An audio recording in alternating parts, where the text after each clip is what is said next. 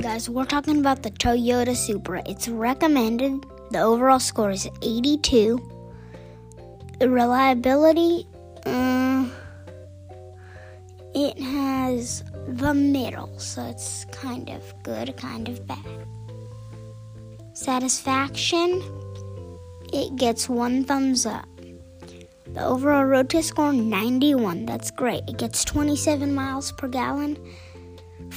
It $44,040 to $58,345. anyway, um, two seater sports car shares the BMW Z4. BMW is the top lead brand for best cars. They make the best cars now. Um, but yeah, this is a two-seater sports car. Supra. It's recommended. It has 382 horsepower.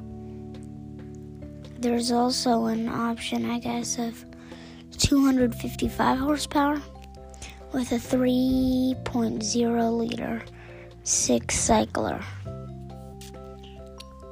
So, yeah, that's basically all I have to say about the Toyota Supra.